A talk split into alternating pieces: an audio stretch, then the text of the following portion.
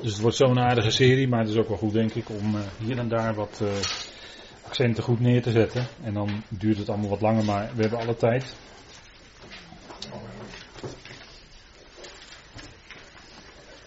Goed, ik wil dan beginnen met uh, zometeen met te lezen vanaf vers 10. En dan lees ik met u tot en met vers 14 van Galaten 3. Want dat is een stukje waar we mee bezig zijn. En we zullen vanavond niet verder komen dan vers 14. Dus uh, daar staat genoeg in om uh, met elkaar over na te denken. Ik wilde graag eerst met u beginnen met gebed. Trouw vader, wij danken u dat we ook vanavond hier weer bij elkaar zijn. Dank u dat dat woord ons bezighoudt, dat het woord ons vasthoudt. De rijkdom van u laat zien, vader. Dank u wel dat we met u verbonden zijn.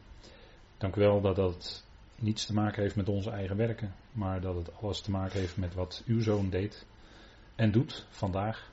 Dank u wel, vader, dat hij het is die de gemeente roept en opbouwt. Dat hij het is die de gemeente heiligt en reinigt door zijn uitspraak. Dank u wel dat zo die gemeente straks aan u heerlijk voor u gesteld zal worden, zonder vlek of rimpel. Dank u wel, vader, dat u dat zo zal doen. En dank u wel dat u alle dingen in uw hand heeft. Dank u wel dat we ook vanavond weer verlangend zijn om opgebouwd te worden door het woord van u. En geeft u daartoe wijsheid en leiding door uw geest in het spreken en in het luisteren. Vader, dat het woorden mogen zijn die ons hart raken, die ons opbouwen. En bovenal die zijn tot eer van u. Vader, dank u wel dat we zo vers voor vers door deze brief, deze belangrijke brief, mogen heen wandelen en telkens weer ons mogen verblijden over die genade die u schenkt in Christus Jezus. Dank u wel, Vader, dat het woorden zijn die het waard zijn om langdurig mee bezig te zijn. Dag in, dag uit eigenlijk, Vader. Dank u wel dat u ons daartoe ook vanavond weer bij elkaar brengt. En dank u wel dat we die samenkomsten eigenlijk niet kunnen missen, omdat we graag samen opgebouwd willen worden. Vader, dank u wel dat u ons losmaakt van alle verplichtingen, maar dat we het alles in genade kunnen doen met elkaar. We danken u voor uw trouw, voor al uw beloften die u gegeven heeft in Christus Jezus en dat u ze ook allemaal waar zult maken. Vader, dank u wel daarvoor. Dank u wel voor dat uitzicht, voor die toekomst, die heerlijkheid die wacht. Dank u wel dat we daardoor zien wie u bent, Vader. Dank u wel dat u zo deze tijd die we vanavond met elkaar hebben wil leiden, wil zegenen. Dat het alles mag zijn tot eer van u. We danken u daarvoor in de machtige naam van uw geliefde Zoon. Amen. Goed, Galaten 3 en ik lees met u vanaf vers 10. En daar staat, want al wie uit werken van de wet zijn, zijn onder een vloek. Er staat immers geschreven, vervloekt is ieder die niet blijft in alles wat geschreven staat in de boekrol van de wet om dat te doen. Dat echter in de wet niemand gerechtvaardigd wordt voor God is duidelijk, omdat de rechtvaardige uit geloof zal leven. De wet is echter niet uit geloof, maar wie ze doet zal in hen leven. Christus koopt ons uit, uit de vloek van de wet, een vloek wordend voor ons, omdat er geschreven staat, vervloekt is ieder die aan een hout hangt. Opdat de zegen van Abraham tot de natieën zou komen, in Christus Jezus, opdat wij de belofte van de geest zouden ontvangen door het geloof. Tot zover. En we kijken met elkaar dus verder in dit uh, derde hoofdstuk van Galaten, die uh, ons van alles uh, veel en al veel gezegd heeft en ons van alles te zeggen heeft, ook vanavond weer. En als we kijken in vers 11, daar staat dat echter in de wet, hè, maar u ziet als u de concordante vertaling heeft, ziet u het woordje de dun gedrukt staan. Dat betekent dat het niet in de grondtekst staat. Dus als u het heel letterlijk leest, is het dat in wet niemand gerechtvaardigd wordt. En nu klinkt dat misschien een beetje vreemd in uw oren, omdat u gewend bent te, denken van nou het is in de wet. Maar u weet toch ook dat wij in genade geredden zijn. En dat wij in genade leven. Nou, het tegenovergestelde daarvan is, als je in wet gaat leven, dan is dat in een omstandigheid of leefklimaat of klimaat van wet. Hoe dan ook. Dus dat is het tegenovergestelde van wat Paulus schrijft in Efeze 2, namelijk dat wij in genade geredden zijn. En hier gaat het om dat in wet niemand gerechtvaardigd wordt voor God, is duidelijk, Omdat de rechtvaardige uit geloof zal leven. Die uitspraak uit Habakkuk, hè. En wat is nou een klimaat of omstandigheid van wet? Nou, dat is, jij moet dit of dat doen, anders. En er zit er een stukje dreiging achter, hè. Want dat is ook de wet. De wet of de Torah van Mozes is een bediening, zegt Paulus in 2 Korinthe 3, van veroordeling.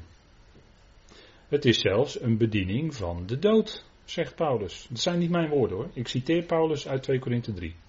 Zo staat het er. Dat betekent dus, zodra je in een klimaat van wet bent, of in een omstandigheid van wet, dat er dus alle, allerlei regels zijn waaraan jij moet voldoen, dan zit daar een stukje veroordeling achter. Want als jij er niet aan voldoet, of als jij er aan tekort komt, nou dan word je veroordeeld. En daarom de dwaasheid van de gelaten. O onbezonnen gelaten, zegt Paulus in 3 vers 1, het begin van dit hoofdstuk. Dat jullie toch onder die Torah willen gaan leven. Nota bene. ze waren uit de heidenen geroepen. Er waren natuurlijk ook Joden onder die gelaten, maar het was voornamelijk heidenen. Ze hadden dus nooit onder de wet geleefd. De wet was dan namelijk alleen op Israël gelegd, was aan Israël gegeven, de Torah. En nu, wat deden ze nu? Ze waren, voordat ze tot geloof kwamen, hadden ze nooit onder de Torah van Mozes geleefd. En nu waren ze tot geloof gekomen. En nu gingen ze onder de Torah van Mozes leven. Vandaar dat die zeggen, oh, onbezonnen gelaten, waar zijn jullie mee bezig? Maar het kan ook subtieler zijn. Dan gaat het niet om de wet van Mozes, maar dan kan het bijvoorbeeld om menselijke regels gaan. Vaak zie je dat in gemeentes er allerlei menselijke regels worden gemaakt waaraan men moet voldoen. dan zegt men aan de ene kant, ja, nee, nee, we zijn niet onder de Torah van Mozes, maar het is toch wel een goede aanwijzing dat daar de tiende moesten gegeven worden en dan moet je, en dan moet je dus de tiende gaan betalen. Nou, dat is een verplichting die helemaal niet op de gemeente liggen van Christus is gelegd. Helemaal niet. Maar we zijn helemaal vrij. Kijk, wat is het principe van de wet? Kijk, niemand, Paulus zegt, niemand wordt gerechtvaardigd. Hè? En dan kan je natuurlijk gaan zeggen, ja, daar kom, daar kom ik straks nog wel uitgebreider op terug. Dat is voordat je tot geloof kwam. Hè? Dan kun je gerechtigheid, dat heeft Christus gedaan, het geloof van Christus. Maar ook nadat je tot geloof gekomen bent, als het gaat om ons geloofsleven, kan het ook niet zo zijn dat wij uh, in wet gaan leven of onder de Torah van Mozes gaan leven. Want dan blijft het principe geldig dat in een omstandigheid van wet niemand gerechtvaardigd wordt. Als jij dus allerlei dingen wil gaan doen of allerlei regels in acht wil gaan nemen om toch een stukje gerechtigheid, hè, en dat kan je heel mooi inkleden met te zeggen van ja, maar in Jacobus staat toch dat het geloof zonder de werken dood is. En dan hoor je de wet weer komen. Hè. En dat is wat ook aan de hand was bij bij Titus, hè, toen Titus naar Kreta werd gestuurd door Paulus, toen moest hij daar een oudste aanstellen, of in, inzetten, hè, niet aanstellen, maar inzetten. Ze waren er al, hij moest alleen de namen nog noemen. Hè, God had er al voor gezorgd dat ze er waren. dat, dat was, maar hij moest, en waarom was dat? Waarom moesten die oudsten daar, dat, daar zat een beetje spoed bij, dat, dat merk je een beetje uit hoe Paulus schrijft. en uh, dat, dat was omdat ze niet eh, omdat er allerlei tegensprekers waren. Laten we het maar heel even met elkaar opzoeken. in Titus 1. Er waren allerlei tegensprekers. En van die tegensprekers wordt ook gezegd van, uh, er wordt het woord niet onderschikkend wordt genoemd. Hè. Als, mensen zijn die, als er mensen zijn die steeds maar tegenspreken, dan zit daarbij dat ze zich eigenlijk niet willen onderschikken dat, dat, uh, dat blijkt uit de schrift hoor, dat blijkt uit de tekst. Hier ook trouwens, in Titus 1.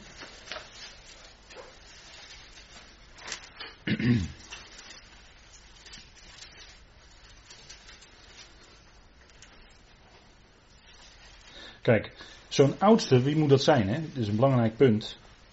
In vers 9 staat dat. Iemand die zich houdt aan het betrouwbare woord, dat overeenkomstig de leer is of overeenkomstig het onderwijs. En welk onderwijs is dat? Dat kunnen we halen uit vers 3. Daar zegt Paulus, door de prediking die aan mij toevertrouwd is. Dus het is mijn evangelie waar het hier om gaat, hè, zegt Paulus.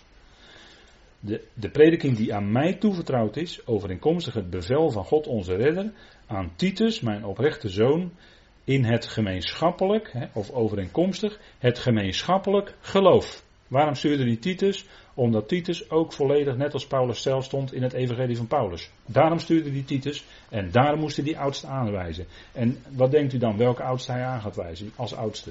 Degene die ook het evangelie van Paulus volgen natuurlijk, dat kan toch niet anders? Of wou u het anders hebben? Nou, dan wil ik het graag aangetoond zien. He, maar dat is toch volstrekt helder wat hier staat. Nou, en dan gaat het in vers 9 dus om iemand die zich houdt aan het betrouwbare woord. Dat overeenkomstig de leer is. En dan kan je gaan redeneren wat je wil, maar je komt niet om vers 3 heen. Zodat hij bij macht is te bemoedigen door het gezonde onderwijs. Welk onderwijs is dat? Van Paulus natuurlijk. En, en het evangelie van Paulus, dat mogen wij zeggen, want Paulus zegt drie keer in zijn brieven, mijn evangelie. Dus als wij in sprekende wijze zeggen, het evangelie van Paulus, is dat legitiem. Is dat gewoon uit de schrift. En het heeft niks te maken met een bril opzetten of afkaderen of wat dan ook. Het staat er toch gewoon. Nou, zodat het bij macht is te bemoedigen door het gezonde onderwijs ook de tegensprekers te weerleggen. dat zijn de mensen die anti-lego in hun mond hebben. En het woord anti in het Grieks is in plaats van. Dus die zeggen iets anders in plaats van wat Paulus eigenlijk zegt. Dat komt er eigenlijk uit naar voren. Hè? Maar het zijn tegensprekers. Nou, zo'n oudste moet in staat zijn op grond van het onderwijs die tegensprekers te kunnen weerleggen. En dat kan dus geen nieuweling zijn. Dat moet iemand zijn die al langer meedraait en die uh, goed onderlegd is in het evangelie wat hij al jaren gehoord heeft. En dan zegt Paulus waarom dat is, want er zijn ook veel opstandigen. Er staat er eigenlijk, er zijn veel niet ondergeschikten. En als je niet wil onderschikken, dan uitzicht dat inderdaad in opstandigheid. Dus die vertaling wil ik dan nog wel honoreren. Staat er niet letterlijk hoor. Maar er zijn veel niet ondergeschikten. Mensen die zinloos praten. Hè, het is vruchteloos gepraat. Er wordt heel veel gepraat, ook op internet. Maar het is vruchteloos. Het bouwt niet op. Het bouwt niet op. En dat zijn misleiders die dus letterlijk staat er het denken misleiden. Hè? Woord fren zit erin van, uh, van uh, gezindheid. Hè? Er zit iets, ook iets van gezindheid bij. Uh, die het denken misleiden. Vooral die uit de besnijdenis zijn. Vooral die. Dus je weet nu uit welke hoek de wind waait. Hè? Dit, is, dit heeft te maken met die dus met de wet komen. Die dus vanuit, uh, voor, mijn part, Joodse tradities komen. Of de wet. Hè, vooral die uit de besnijdenis zijn. Men moet hun de mond snoeren. Hè, men moet hun het zwijgen opleggen. Zij brengen hele huisgezinnen in verwarring. Dat was de reden. Paulus' zorg voor de gemeente, voor de gelovigen, voor de huisgezinnen. Dat was de reden. Door te leren wat onbehoorlijk is, hè, door te leren wat niet moet, wat niet moet. Waarschijnlijk leerden ze een heleboel dingen die moeten. Maar Paulus zegt hier, zij leren wat niet moet. En om schandelijke winst. want dat is vaak het kenmerk van mensen die met allerlei regels en wetten komen. Die worden er zelf meestal ook nog wel wat wijzer van financieel. ik zal nu niet al te scherp worden. Ik zal niet te veel uit de school klappen. Een van hen, hun eigen profeet, heeft gezegd: Cretensen zijn altijd leugenaars kwade beesten, luie buiken. Dit getuigenis is waar. Wij zijn daarom streng terecht opdat zij gezond zullen zijn in het geloof en zich niet zullen bezighouden met Joodse verzinsels, hè, Joodse verdichtsels en geboden van mensen. Kijk, want dat is daar waar mensen dus hun eigen inbreng hebben tegen het onderwijs wat Paulus brengt. Waar komen ze dan mee? Met geboden van mensen. Dan gaan ze hun eigen regels stellen in gemeentes. Er worden de eigen regels opgelegd. Geboden van mensen. Het staat hier gewoon allemaal in de schrift hoor. Kijk, daar waar je af gaat wijken van de zuivere genade die Paulus predikt, dan hoor je onmiddellijk, hoor je op de achtergrond, hoor je de, hoor je de verplichtingen en de geboden en de regels al komen. Dat is wat gelijk om de hoek komt. En dit blijkt hier toch, dat staat hier toch. Geboden van mensen, dus niet geboden van God. Maar men legt eigen regels op aan de mensen. En vervolgens worden de mensen in de gemeentes, in de evangelische gemeentes, in de klem gezet. En denk erom dat het waar is wat ik nu zeg.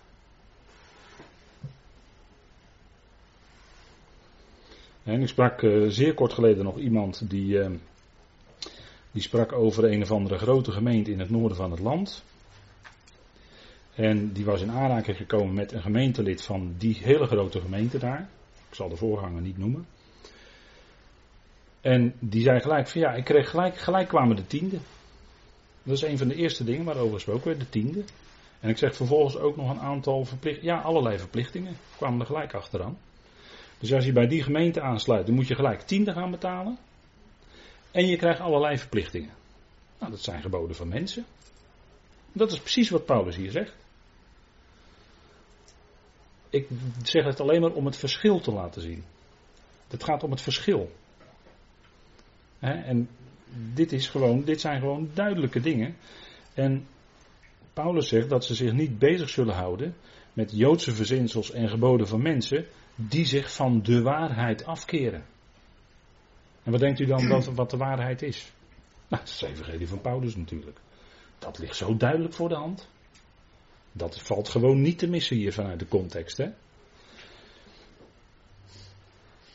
En dan zegt hij, alle dingen zijn wel rein voor hen die rein zijn, voor hen die bezoedeld en ongelovig zijn, is niets rein, maar hun verstand en ook hun geweten is bezoedeld. En waarmee doelt hij hierop? Hij bedoelt hierop het willen voldoen aan de wet.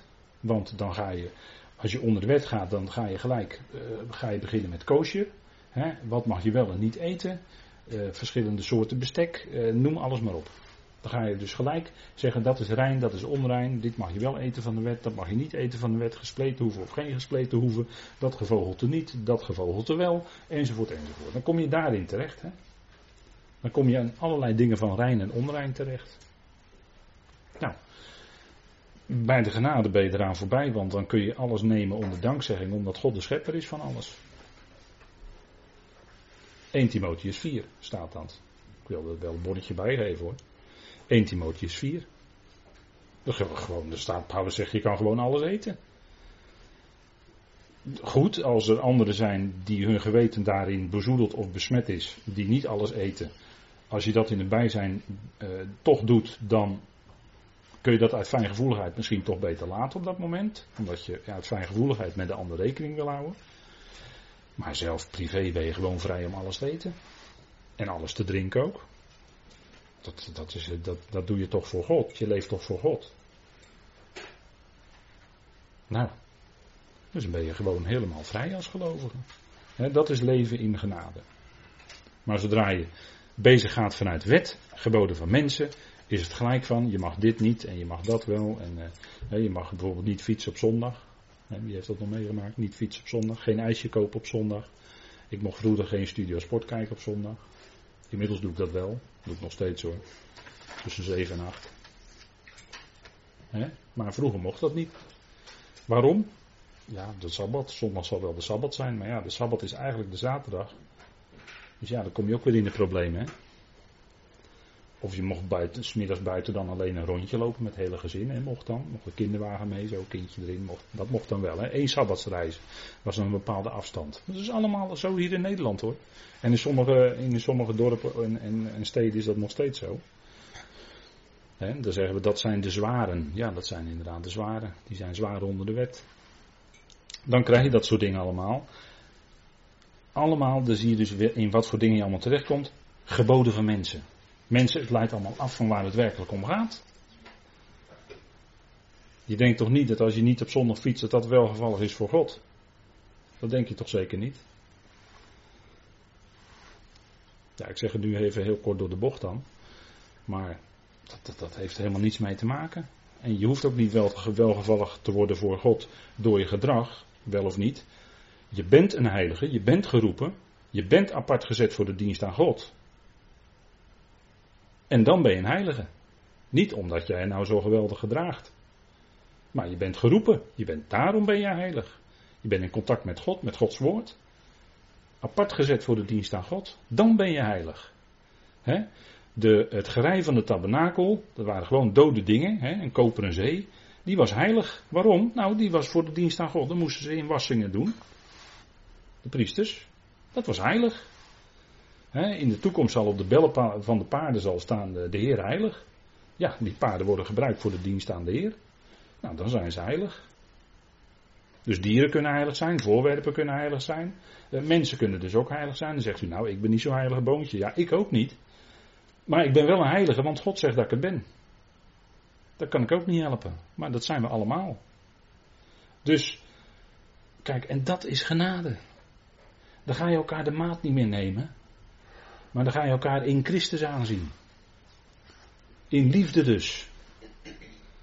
En dan, net zoals hij voorbij ziet aan X of Y, zien wij ook voorbij aan X of Y. Nou, dat is het, hè. Want kijk, als je dus die hele wet, dan gaan we even terug naar deze dia. Kijk, niemand gerechtvaardigd. Want wat zegt nou Jacobus 2, vers 10? Dat zullen we even met elkaar opzoeken. Want anders wordt er natuurlijk gezegd, ja, jullie lezen zeker nooit uit Jacobus. Nou, dat doen we nu. Dat gaan we nu doen. We lezen nu uit Jacobus. Vorige, week, vorige keer trouwens ook.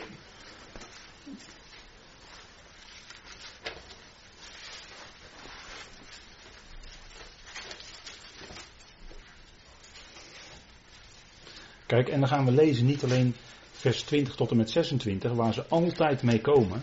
Maar nu gaan we eens lezen in vers 10. Dat staat er namelijk ook in hetzelfde hoofdstuk.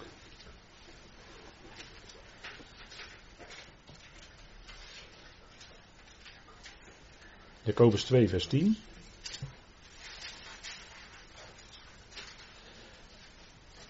ik beperk me even tot het ene vers dan. Sorry, maar. Want wie de hele wet in acht neemt, maar op één punt struikelt, hè? Op één punt struikelt. Ze wordt hier het woord struikelen gebruikt. Dat is afgeleid van het Griekse woord vallen. Hè? Maar hier dus iets ander woord, dus heeft te maken met struikelen. Die is onderhevig. Dat woord schuldig, eh, alstublieft schrappen, want dat komt maar zelden voor.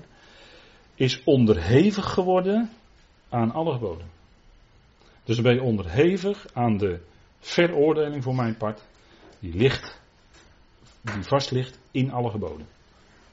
Dus als je maar op één klein dingetje struikelt, dat is de wet, hè, dan ben je tegelijkertijd onderhevig aan de hele Torah en alles wat ze zegt. Zo is dat. Zo strikt is dat, hè. En we gaan straks nog wel kijken dat het eigenlijk nog strikter is. En er is niemand rechtvaardig, zegt Paulus toch in Romeinen 3, vers 10 tot en met 14. Dat zal voor de, voor de, voor de, hè, voor de bijgelegenheid voor de Israëliet die dat leest, zal dat verbijsterend zijn. Maar het staat allemaal in de Torah hoor. Het staat allemaal in de Tenach, wat Paulus daar aanhaalt in Romeinen 3. Er is niemand die goed doet, er is niemand die God ernstig zoekt, er is niemand rechtvaardig, ook niet tot één toe. Helemaal niemand. Er is alleen maar rechtvaardigheid mogelijk door het geloof van Jezus Christus. Nou, dat is dus waar je terechtkomt hè, als je dus gaat kijken met de wet. Als je met één klein dingetje tekort komt, dan heb je het al verspeeld. Kijk, het tegenovergestelde ervan is Gods genade. Wat doet Gods genade in je leven namelijk? Die werkt namelijk in je hart, hè? van binnen werkt dat. Die woorden van Gods genade. Gods genade werpt vrees en angst uit. Waarom? Omdat vrees en angst heeft te maken met oordeel. Iemand die, kijk, iemand die angstig is, eh, er is wel eens gezegd door deskundigen dat angst, welke vorm van angst dan ook, is ten diepste terug te voeren op angst voor de dood. Elke vorm van angst is terug te voeren op angst voor de dood. En de angst voor de dood is dat er daarna een einde komt. Dus bij de dood komt een einde aan je leven. En daarachter is eigenlijk het intuïtieve besef, ook, ook al noemt iemand zich atheïst hoor, of agnost, Maar er komt het intuïtieve besef dat er daarna een gericht komt. Voor een richter verschijnen. Wat heb ik met mijn leven gedaan? En die functie, hoe, hoe komt dat dat de mens dat intuïtief aanvoelt? Dat heeft te maken met het geweten. En dan weet ik wel dat je geweten kan dichtschroeien enzovoort. En dat is rekbaar, dat weet ik ook wel. Maar toch, God heeft die dingen in de mensen gelegd. En daarom is een mens bang voor de dood, want na de dood, wat komt er dan? Een atheïst die zegt, nou dan is er niks meer. Een agnost weet het niet. Uh, anderen drukken dat hun hele leven weg en aan het eind komt het ineens heel sterk naar voren en die hebben vreselijke angst op hun sterfbed. Soms twee weken lang of drie weken lang. Die kunnen dan niet sterven vanwege de angst. Kan hoor. Kan zijn dat je op je sterfbed ligt dat je niet kan sterven van angst. Maar dat is allemaal terug te voeren op angst voor de dood. En als je nu iets van Gods genade leert kennen, als je daar nou iets van gaat begrijpen, als God je dat geeft, dan kom je los van angsten. Dan gaat die angst, die gaat stapje voor stapje, of misschien heel radicaal snel, kan ook. Het is net hoe God het doet in je leven. Maar gaat die angst stapje voor stapje verdwijnen uit je leven. Waarom? Omdat je, doordat je het besef gaat krijgen, ik ben een kind van God, ik ben zelfs een zoon van God, ik ben in genade geroepen, ik mag leven in genade, dat dat wat jij misschien ooit vroeger verkeerd hebt gedaan, dat het jou niet meer tegengeworpen zal worden, maar God schenkt jou in tegendeel genade op grond van wat zijn zoon deed. Zijn zoon heeft het gedragen namelijk. Heeft het weggedragen. Vandaar die kruisen. Dit staat ergens in Frankrijk. Daar kennen ze ook die waarheid van de vijf kruisen. Op Golgotha. Dit kun je op verschillende plaatsen in Frankrijk uh, zien. Maar kijk, op Golgotha werd hij, werd onze Heer Jezus Christus, tot zonde gemaakt. En daarmee werd voor God, let wel, voor God, het probleem van de zonde eens voor altijd definitief opgelost. Eens voor altijd. Op Golgotha, en daar direct aan verbonden zit ook zijn opwekking uit de dood, want anders heb je geen evangelie. Maar omdat die opwekking erachteraan kwam, dat geheel, dat zorgde ervoor dat die hele zonde van de hele mensheid, van de hele schepping, kan ik wel zeggen, weggedaan werd door dat wat hij deed. En daarom is daar ook vrede gemaakt, zegt Colossense 1. Er is vrede gemaakt door het bloed zijns kruises.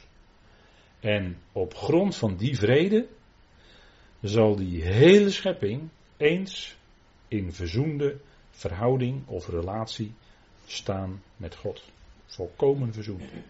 En dat is op grond van wat Hij deed. Wie? God. Wie? Zijn zoon. Die. Die waren, die hebben dat probleem.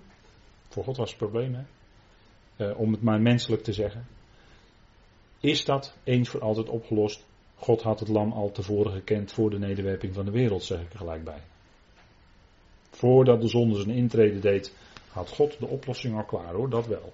Maar het moest in de loop van de tijd, en daarom zeg ik het even heel menselijk, moest het probleem van de zonde opgelost worden. Het gebeurde op op Gods tijd, want hij werd geboren op de juiste tijd.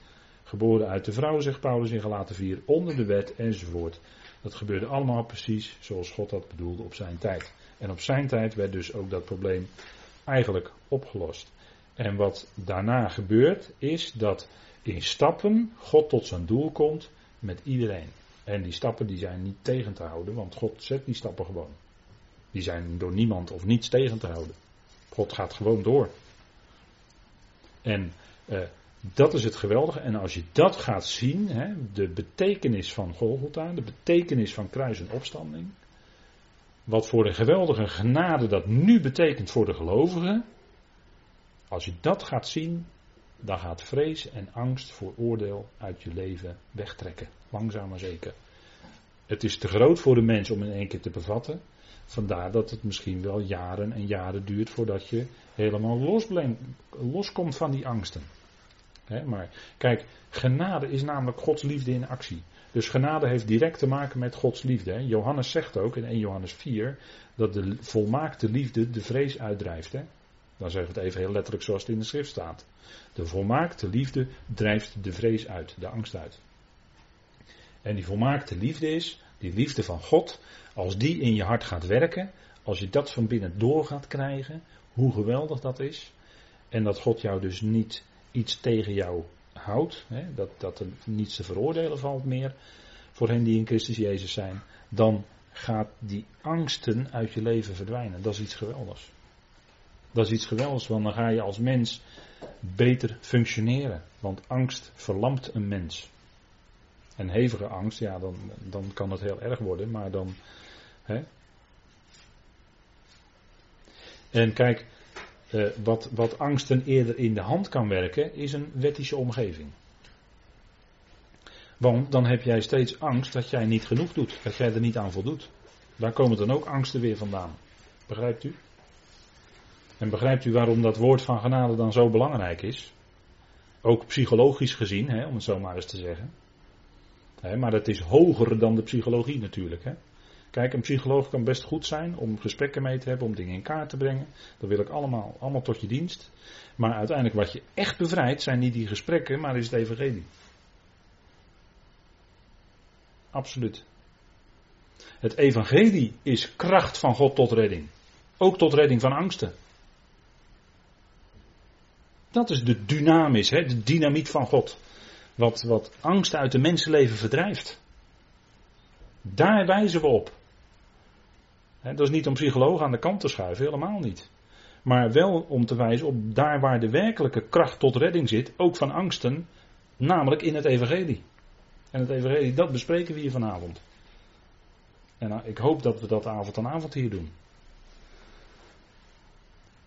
Maar kijk, liefde, volmaakte liefde, dat is de liefde van God. Die verdrijft vrees en angst uit het leven. En ik denk dat u ervan kan getuigen dat het waar is. Nou, dat is, dat is die kracht van God. Goed, we gaan even terug naar Galaten 3. De rechtvaardige zal uit geloof leven. dat de rechtvaardige zal uit geloof leven. In de Septuagint staat de rechtvaardige zal uit mijn, uit mijn geloof leven. Maar goed, dat, dat is Septuagint. Letterlijk hier in deze tekst van Galaten 3 staat, met de beste handschriften, uh, staat de rechtvaardige zal uit geloof leven. En dat is ook precies natuurlijk waar het om gaat. Het gaat om geloof. in de wet was het, het gaat om het doen, maar in het evangelie gaat het om geloof. En dat was ook al onder de wet zo, want Habakkuk, hè, de naam betekent omhelzing. Hè, de naam Habakkuk, trouwens een hele mooie betekenis weer. Hè. De naam Habakkuk betekent omhelzing vanuit het Hebreeuws. Dat is toch wel heel mooi hè. Het is als het ware God die zijn volk omhelst in Habakkuk, hè, als je het boek leest. En dan zegt hij, nou al zal de vijgenboom niet bloeien, hè, enzovoort enzovoort. Dan nog zal ik in u vertrouwen omdat u de betrouwbare bent. Nou dat is die omhelzing hè. Maar Habakkuk 2 vers 4 wordt, is een hele belangrijke tekst, want die wordt maar liefst drie keer aangehaald in de brieven. Namelijk in Galaten 3 vers 11, hier dus waar we nu mee bezig zijn, Romeinen 1 vers 17 en Hebreeën 10 vers 38. Dus dat is een hele belangrijk principe.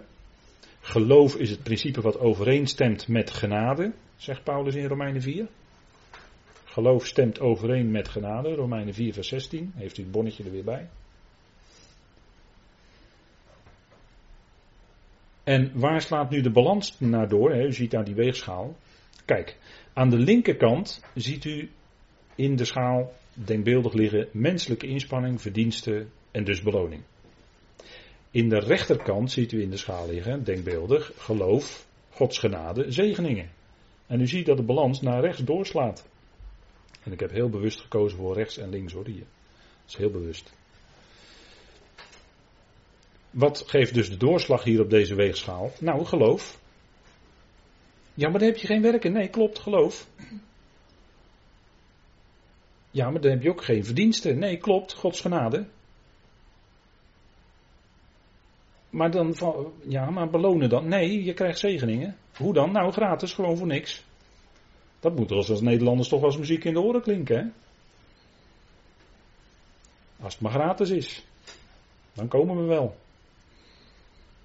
Maar geestelijk ligt dat dan net weer anders. Hè? Dat is dan weer jammer. Want juist dan, dan blijkt weer dat de minderheid van de Nederlanders, of misschien moet ik wel zeggen een kleine minderheid, als het in het geestelijke gaat om gratis genade, dan zijn er weinig mensen. Hè? Ja, dat heb je wel eens zo hè, bij, bij gemeente, gemeentelijke bijeenkomsten. Hè. Als er dan eh, Gods woord gesproken wordt, dan mag je blij zijn met twintig mensen op een avond. En als er dan fel gediscussieerd moet worden, zit de hele aker vol. Hè? Dat denk ik dan als ik daar dan zit. Hè. Je zit helemaal klemvol. Er wordt hevig gediscussieerd, volle bak. Gods woord klinkt, twintig man. Ik geef het maar even aan. Nou, kijk, wie waren de rechtvaardigen? in het. Uh, dat waren Abel, hè, dat heb ik de vorige keer. Die hele rij uit Hebreeën 11, hè, dat waren allemaal gelovigen. En die waren rechtvaardig niet omdat zij nou zo, zo goed hun best deden. Want ja, uh, de, de Hebreeën die zegt, wat zou ik, uh, ik zou nog de hele tijd door kunnen gaan als ik nou het zou hebben over Simpson. Simpson, wacht even. Heeft u wel eens gelezen over Simpson in Richteren? Of kent u alleen de zonneschoolverhalen? Of heeft u wel eens gelezen over Simpson? Was een gelovige hoor. Maar zijn leven. Nou, we zullen vanavond maar niet lezen wat hij allemaal uitgespookt heeft in zijn leven. Hè? Maar hij was een gelovige. David. Nou, daar weten we ook nog wel wat van te vertellen. Met, met rode wangen en rode oren. Maar toch was het de man een Gods hart. Naar de wet had hij gedood moeten worden. Hij had gestenigd moeten worden, Batseba ook. Die had ook gestenigd moeten worden, allebei. Maar eh, hij was een man naar Gods hart. En wonderlijk, hij kreeg dus vergeving. Hoe is het mogelijk? Maar hij moest, onder de wet moest hij veroordeeld worden, moest gestenigd worden. En dat is nou weer het wonderlijke van, kijk, die rechtvaardige, die zal uit geloof leven. En ondanks dat hij onder de wet leefde. En dat is dan weer het wonderlijke van God, hè? Hoe God dan daarmee handelt met mensen die fouten maken, die hele grove fouten maken, die. Nou, en toch, hoe is het mogelijk? En uiteindelijk moest natuurlijk wel de Heer komen, de Heer Jezus Christus, omdat dat allemaal gebeurde onder de verdraagzaamheid van God, hè, zegt Paulus in Romeinen 3. Maar hij moest wel komen, want in dat evangelie wordt gerechtigheid van God geopenbaard. Hè? En de gerechtigheid, daarvoor was het nodig, hè, Gods gerechtigheid, dat die zoon tot zonde werd gemaakt. Om eenmaal door zijn offer de zonde definitief weg te doen, zegt Hebreeën 9. Eenmaal. Nou, om dan aan het eind van de Ionen, in de voleinding van de Ionen, staat er dan in Hebreeën 9, vers 26, om aan het voleinding van de Ionen de zonde definitief weg te doen. Nou, daarvoor is hij gekomen. En heeft hij die zonde gedragen. Kijk, de rechtvaardige, de rechtvaardige zal uit geloof leven. Hè. Wie is de rechtvaardige bij uitstek? Nou, dat is de Heer Jezus Christus zelf. Hè. Dat is de rechtvaardige. Waar Habakkuk eigenlijk ten diepste over spreekt. Die leefde uit geloof. Van A tot Z, zijn hele leven. En wij geloven net als Hij. En dat is omdat God ons dat geloof geeft. Het onvermogen van de mens is daar om de wet te kunnen houden. Wij leven alleen uit geloof. Dat is het levensprincipe. Hè? Nou, u ziet er staan in Romeinen 8, vers 3 en 4. Zult even met elkaar lezen. Bekende woorden. Maar die hebben we alweer een tijdje geleden behandeld. Hè? Dus er is nu even weer een stukje verfrissing. Of misschien leest u Romeinen 8 wel vaker. Dat kan ik me heel goed voorstellen. Dat is, dat is een hoofdstuk hoor. Fantastisch.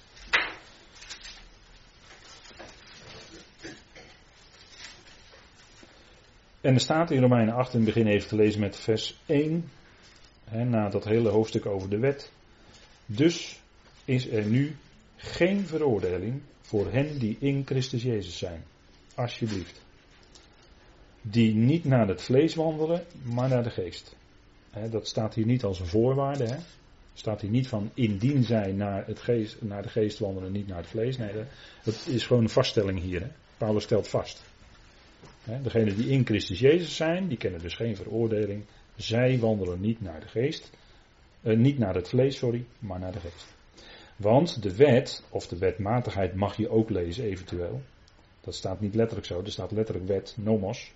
Want de wet van de geest van het leven in Christus Jezus heeft mij vrijgemaakt of maakt mij vrij van de wet van de wetmatigheid van de zonde en de dood.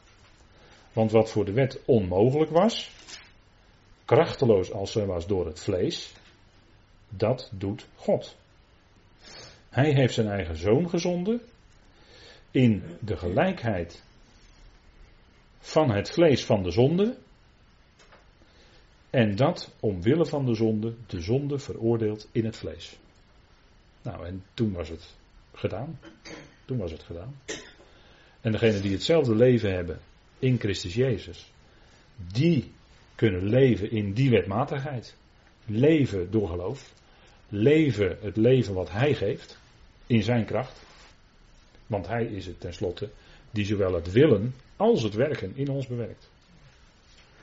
Hij bewerkt het willen, dat wij het goede willen. En hij bewerkt ook dat wij dat uitwerken, dat wij dat werken. Dat is Gods werk allemaal in ons. Hè? Goed, dus Romeinen 8 vers 1 en 2, dat is de volgende dia, die heb ik al gelezen met u. Kijk, je kan eigenlijk van het eind van Romeinen 5, kan je gelijk doorlezen in Romeinen 8. En dan, zegt u ja, maar Romeinen 6 en 7 staat er ook. Klopt. Maar dat is eigenlijk een enorme uitweiding van Paulus. Een enorme lange tussenzin zou je kunnen zeggen. Heel lang hoor. En dat tekent hij het effect van de overstromende genade. Want daar eindigt hij hoofdstuk 5 mee. dat er overstromende genade is. De genade stroomt over. De zonde heerst niet langer, maar er is nu een nieuwe heerser, namelijk genade. En het effect ervan is, wat we in Romeinen 6 dan zien, een leven zonder de wet, en met alle strubbelingen die dat kan geven. Hè. Paulus die, die, die schrijft eigenlijk die hoofdstukken om toe te geven aan de gelovigen. Om verhelderend te zijn. Hè. Zo, is, zo is nou dat leven. Uh, zo ziet dat leven eruit onder de overstromende genade. Voor de gelovigen.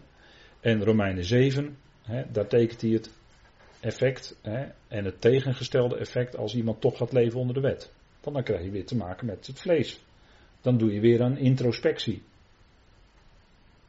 En introspectie is dat je steeds met jezelf van binnen bezig bent of je het wel goed doet. Dat bedoel ik, hè, Romeinen 7. want dan, ja, als je met jezelf gaat, als je allerlei regels wil gaan voldoen, of je wil opnieuw onder de wet gaan leven, als gelovige, dan krijg je dus te maken met van ja, ik heb eigenlijk in mijn verstand heb ik wel, eh, vind ik de wet Gods geweldig, hè, wat God zegt vind ik geweldig. Maar als ik nou kijk naar mijn leven, ja, dan schiet ik eraan tekort. Dan lukt het allemaal niet.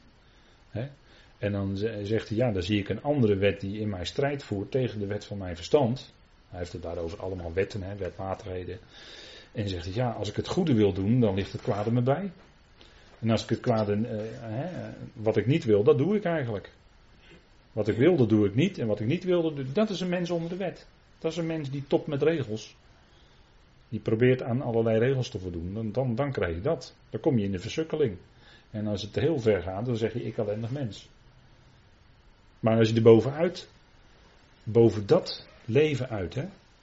Want dan zit je als het ware tegen een plafond aan te kijken. Maar als je nou boven op dat plafond wil gaan lopen, wandelen, dan, dat is Romeinen 8. Dat is Romeinen 8. En wat is nou het grote verschil tussen Romeinen 7 en 8? De geest. Leven door de geest. Leven door de geest in besef van de genade van God. In besef dat daar waar jij in tekort schiet, het jou niet Gods ongenoegen over jou afroept. Waar jij in tekort schiet, roept niet Gods ongenoegen over jou af. Want als je wettisch denkt, dan zeg je vervloekt ben je. En dat zei de wet ook. Maar de genade zegt, gezegend ben je.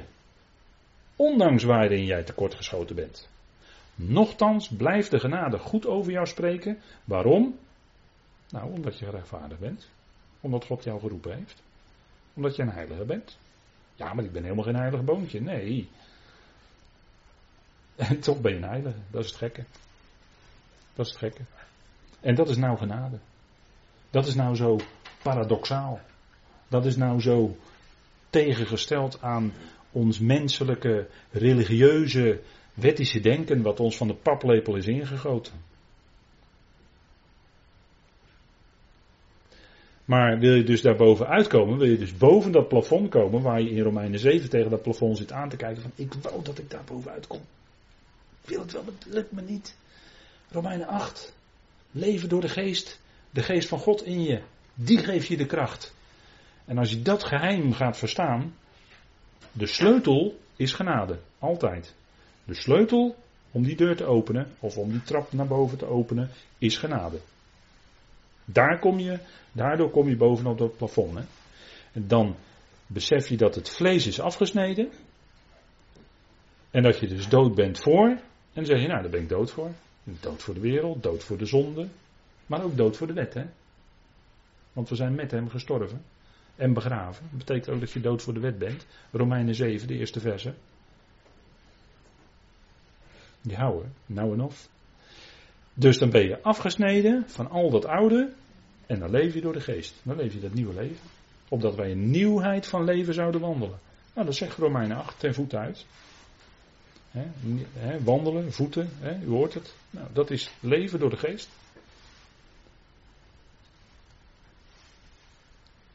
Dat is het geheim.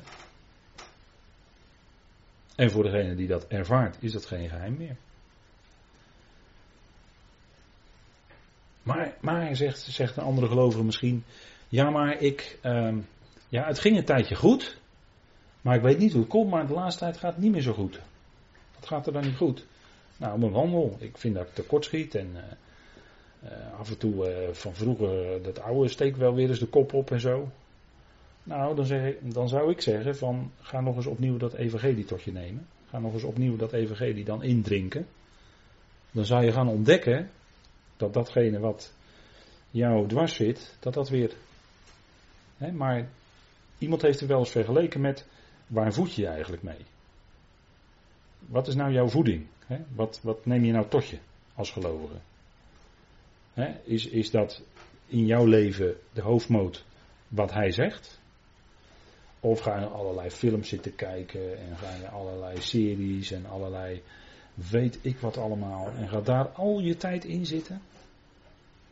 Ja, dan, dan kan het best zijn dat er weer allerlei gedachten ineens bij jou de kop gaan opsteken. Dat kan. Dat geloof ik dan wel, ja. Want daar, dat is dan waar jij je mee voedt, ja. iemand heeft het wel eens vergeleken met, uh, met twee honden, een zwarte en een witte hond. En als je die witte hond nou maar genoeg voedt, dan gaat die witte hond die, gaat die zwarte wel verdringen. ik zeg het nou even heel simpel allemaal, maar ik hoop dat u er iets van begrijpt. Denk het wel, hè. Nou, dat is, dat is natuurlijk ook een punt, hè, van waar besteed je je tijd aan. En, dat, en ik weet wel dat ik dat heel vaak zeg, maar ja, ik denk dat het toch belangrijk is, zoiets. Want dat is wel je, je voeding, je leven. Hè. Hij voedt ons, nou, dat kan niet anders dan door zijn woord.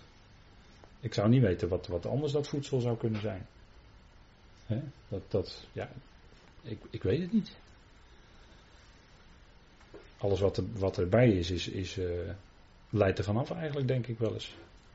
Alleen het woord zelf. Dat is levend en krachtig. En dat is leven. Leven. Het woord in het woord is leven.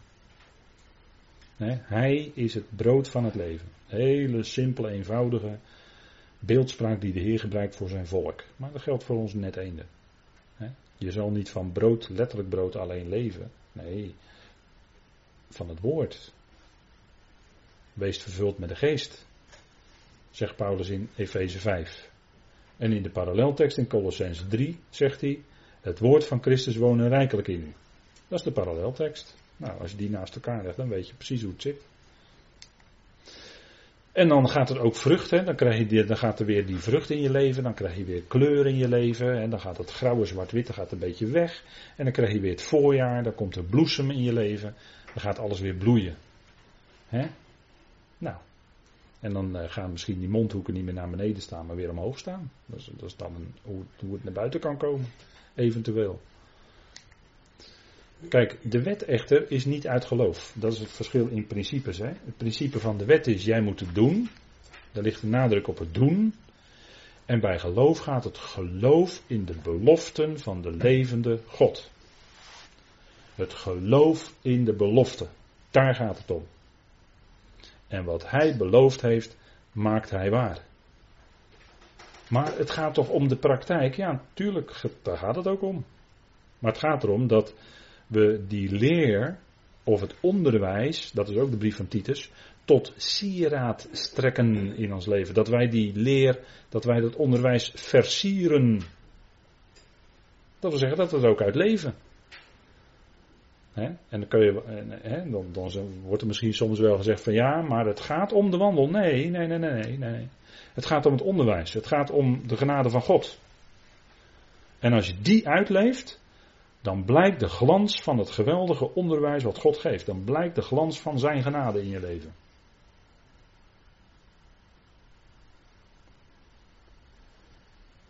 Kijk, onder de wet. Bij de wet draait het om de werken. Wat jij moet doen, wordt het bij jou neergelegd. En er zijn zoveel predikers die eigenlijk die verleiding niet kunnen weerstaan. Dat als ze prediken, dan gaan ze vroeg of laat toch met die wet komen. Met regels gaan ze het opleggen. Dat is zo verleidelijk. Maar dan is het geen evangelie meer, maar dan zijn de regels. Kijk, ware evangelieprediking is altijd genade. Anders is het geen evangelieprediking, dan is het prediking van de wet, de regels. Maar als het evangelie wordt gepredikt, dat is dus een goed nieuws, dan is het genade en dan blijft het ook genade.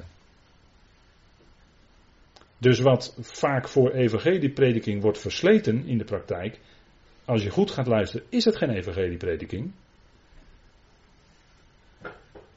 Maar is het prediking van de werken. Ja, daar trek je wel volle zalen mee hoor, in Nederland. Daar trek je volle zalen mee. Als je de, als je de werken gaat prediken, ja, dat willen de mensen wel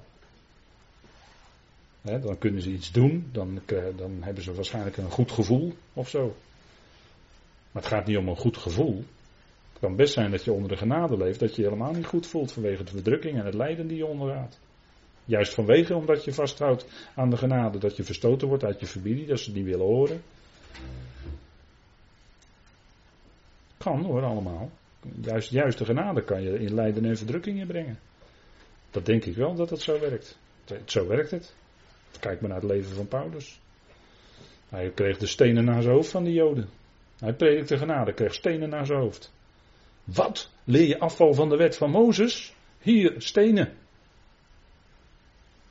Zo ging dat.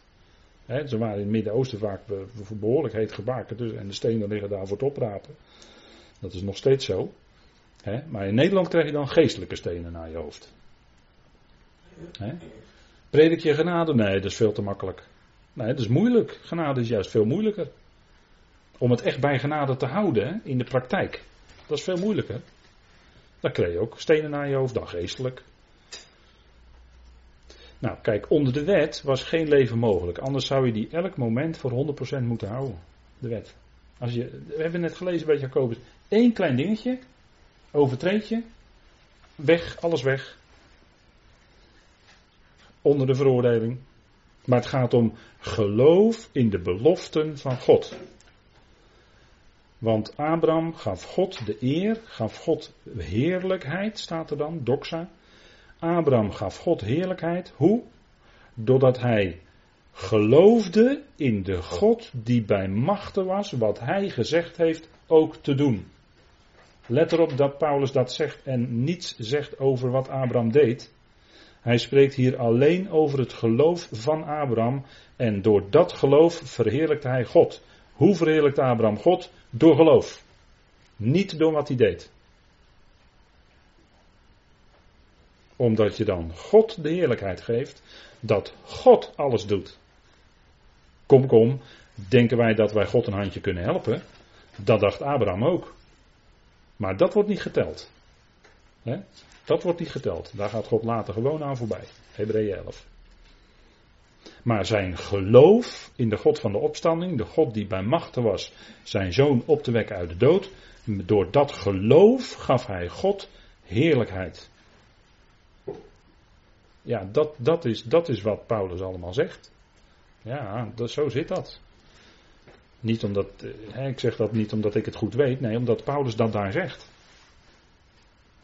U moet het zelf nalezen. Kijk, de beloften van God zijn vast en zeker.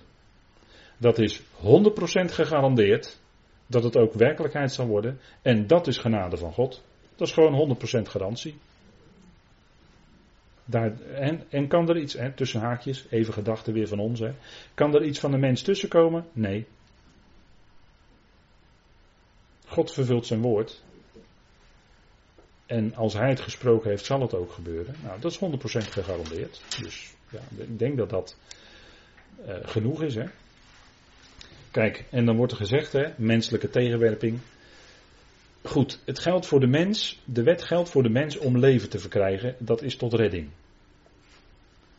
Dan is de wet van God onzeker, of maakt onzeker, want, maar, omdat het principe van de wet is, maar wie ze doet, zal in hen leven. Dus het hangt van de mens af. Dat staat in Leviticus allemaal. Hè? En in Ezekiel wordt dat ook nog eens uitgebreid herhaald.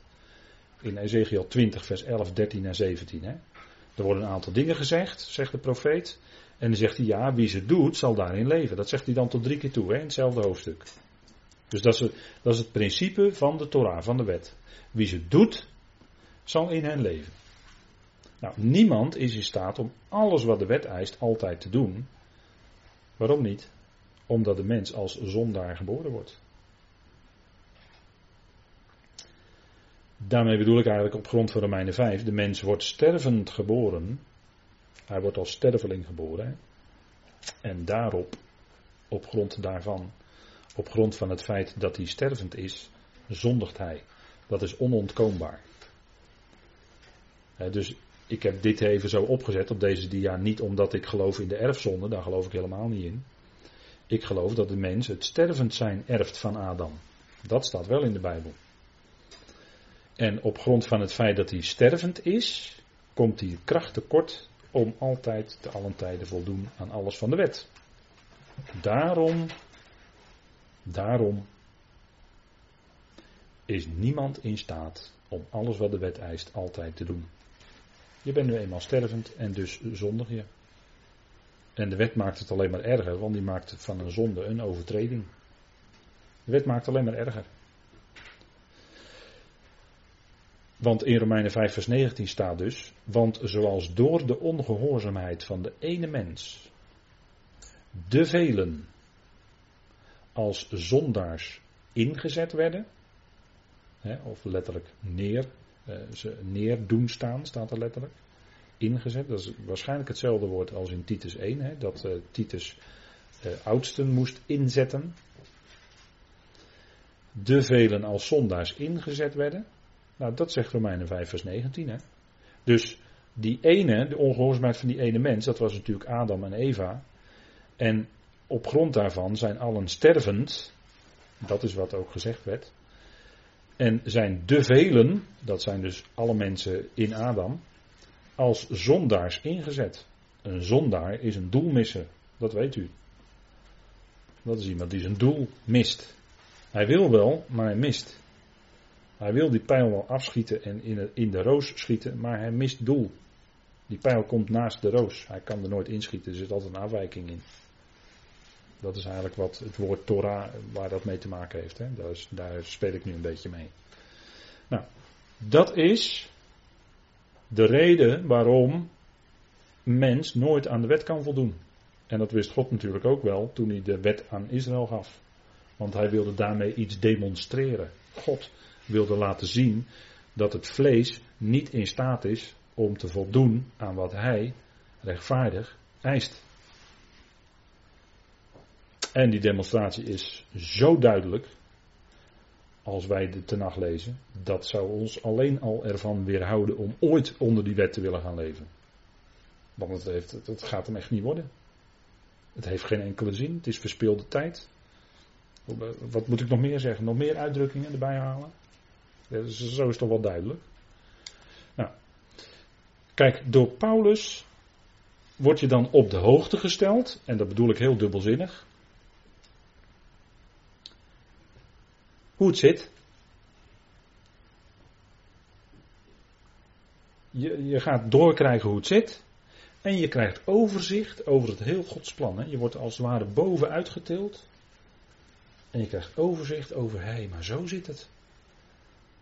Het is fantastisch, want het blijkt eigenlijk dat alles uit God is. En dat alles ook door Hem is. En dat alles ook tot Hem is. Maar dan heb je overzicht hoor. En daar hebben veel mensen moeite mee om dat echt te geloven, wat er staat. Maar dat is ook heel moeilijk om te geloven. Dat, eh, hè, dat is moeilijk om te bevatten, om te verstaan. Van hoe zit dat dan?